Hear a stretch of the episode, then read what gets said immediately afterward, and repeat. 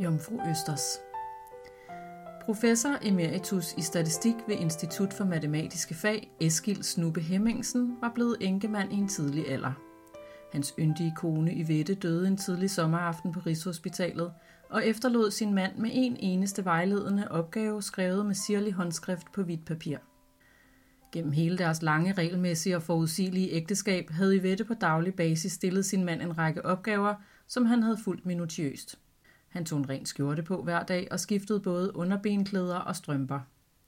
Hver morgen fandt Eskil Snuppe de rene beklædningsgenstande lagt frem på sin seng efter morgentoilettet, som indebar en grundig tandbørstning og den rituelle redning af det glatte blanke hår i en fuldkommen ensrettet sideskilning, der lå i en præcis lige linje mellem det øverste punkt over højre øre og midten af højre øjenbryns vælving.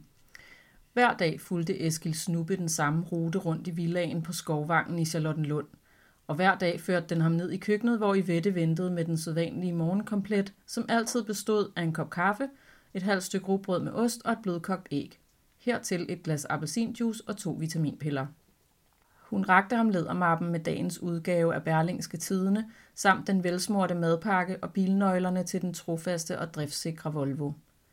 Nu var Ivette død, og Eskil Snubbe mærkede for første gang i sit liv en form for usikker tomhedsfølelse, og vidste faktisk ikke helt, hvordan han skulle gribe livet an. Opgaven i den hvide kuvert var alt andet end forudsigelig og regelmæssig, men Eskil Snuppe var så vant til at følge sin kones anvisninger, så han valgte også at følge denne, på trods af, at den faldt ham både unaturlig og mærkeligt uvedkommende. Du skal rejse ud i verden, Eskil, havde Yvette skrevet på det hvide papir. Rejs ud og oplev alle de steder, som vi aldrig fik besøgt. Jeg har altid drømt om, at vi skulle rejse til Firenze, men nu er det for sent for mig. Du må gøre det alene, men du skal gøre det, før det også er for sent for dig. Nu sad professor Emeritus Hemmingsen endnu en gang på forreste række til højre for midten og ventede på, at foredraget skulle begynde. Han lignede ikke længere den unge, begavede studerende, han engang var, men han var stadig lidt aparte og akavet og skilte sig stadig ud fra mængden, som han altid havde gjort. Den sirlige sideskilning var for længst forsvundet, og det mellemblonde hår var efterhånden blevet helt lysegråt. Håret var uret og nåede ham ned til midt på ryggen. Han havde opgivet at klippe det, da Yvette ikke længere bestilte tid hos barberen på Lyngby Hovedgade hver femte uge, og med tiden havde han også opgivet sideskilningen og kammen, der var blevet sværere og sværere at trække igennem de lange lokker – til sidst havde han samlet det lange hår i en elastik i nakken, og der var det nu blevet en vane, som indgik i den daglige rutine sammen med den rene skjorte, underbenklæderne og strømperne, som han stadig skiftede hver eneste dag. Den trofaste Volvo var skiftet ud med en letvægts indkøbstrolley af mærket Andersen Alu Star Shopper med to gode sidelommer med lynlås og justerbart håndtag. Trolleyen var altid fyldt med mindst tre par underbenklæder, tre par strømper, to rene skjorter og en tandbørste. Under tøjet i trolleyen lå en voksende stak bøger, som professoren hver aften pakkede ud på sit hotelværelse og arrangerede i alfabetisk orden efter forfatterens efternavn. Øverst lå programmerne for alle kommende bogmesser i hele Europa mindst et halvt år ud i fremtiden, samt en notesbog, hvor han førte nøje regnskab med sandsynligheden for at møde hende. Det mest i øjenfaldende ved Eskil Snubbe var dog den store hvide muslingeskal, der hang i hans bælte på venstre hofte – den bar han altid og havde gjort det lige siden sommeren efter Ivettes død. Lidt uvilligt, men dog uden de store overvejelser, havde Eskil Snubbe købt en kulturrejse til Firenze kort tid efter sin kones begravelse. Han følte ikke, at han havde andet valg, fordi Ivette åbenbart mente, at det var en god idé.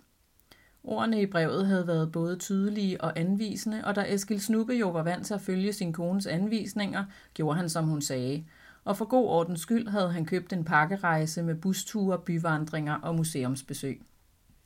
Der var varmt i Italien, og hotelværelserne føltes sære og fremmede med deres morgenbuffeter fulde af kage, yoghurt og søde frugter.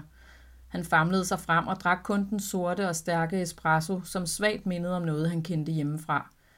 Vinen og pastaretterne på byens restauranter gled også ned, men Eskil Snuppe var helt og aldeles ude af sit rette element – og kunne på ingen måde udregne formålet med Yvettes anvisninger om at rejse ud i verden. Sådan havde Eskil Snuppe stået lidt forvirret og malplaceret foran Botticellis skumfødte Venus på Uffizi-museet og stirrede tomt frem for sig, mens flokke af begejstrede turister forsamlede sig foran det store maleri med deres mobiltelefoner. Det kunne være en Equipecten opercularis, også kendt som en jomfruøsters, sagde en mild stemme lige ved siden af ham. Det gav et sæt i Eskils snuppe, og han drejede hovedet og fik øje på en dame, som han genkendte fra hotellet og busturen til Luca et par dage i forvejen. Hvad behar, svarede professoren forvirret, og damen gentog. Jo, det kunne bestemt være en Equipecten opercularis. Den lever både i Nordsøen og i Middelhavet. Det kunne også være en Chlamysvaria, men den bliver ikke lige så stor, så jeg sætter pengene på en Aquipecten opercularis.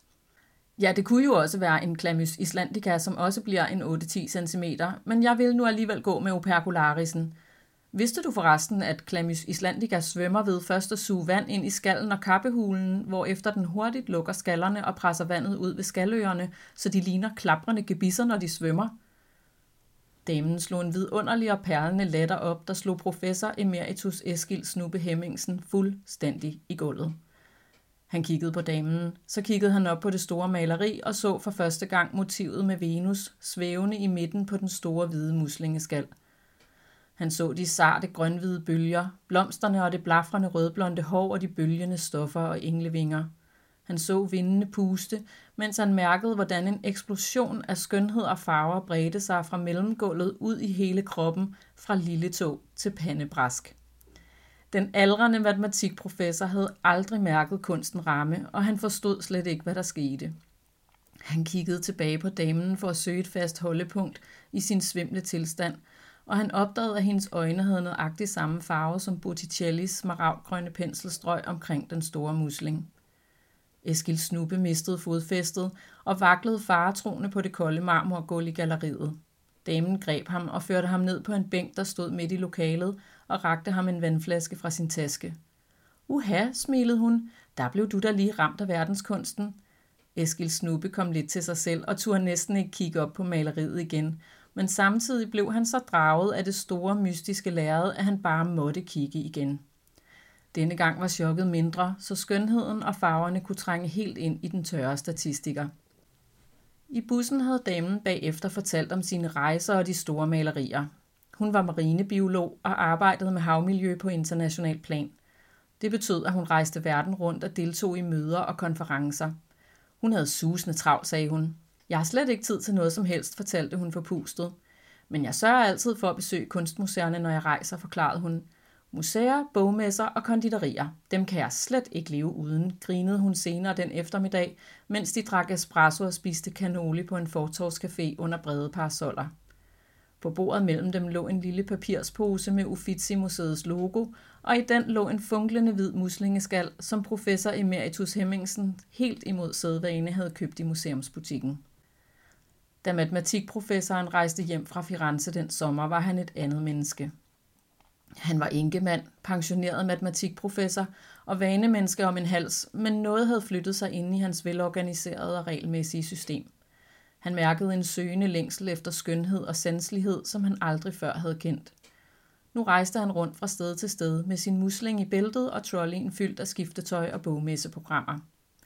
I begyndelsen havde hans rejser kredset omkring et spinkelt håb om igen at møde damen fra Firenze, men efterhånden var det blevet mere en vane at beregne sandsynligheden for at møde hende ved at indregne diverse marinebiologikonferencer og seminarer med forekomsten af bogmesser og forfatterforedrag rundt omkring i Europa.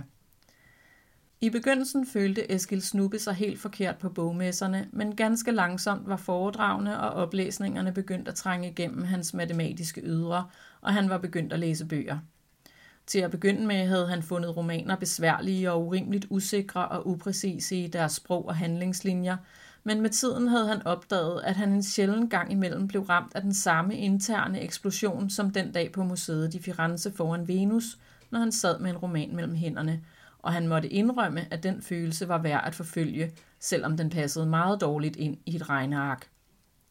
Han vågede endnu ikke at besøge et kunstmuseum på egen hånd, for han var ganske enkelt bange for at trimle om kul, hvis han igen blev ramt af verdenskunsten. Han foretrak bestemt den mere sikre lænestol med en god bog, hvor han både kunne lægge benene op og sippe espresso, imens han forsigtigt vendte side for side og lod historierne udfolde sig.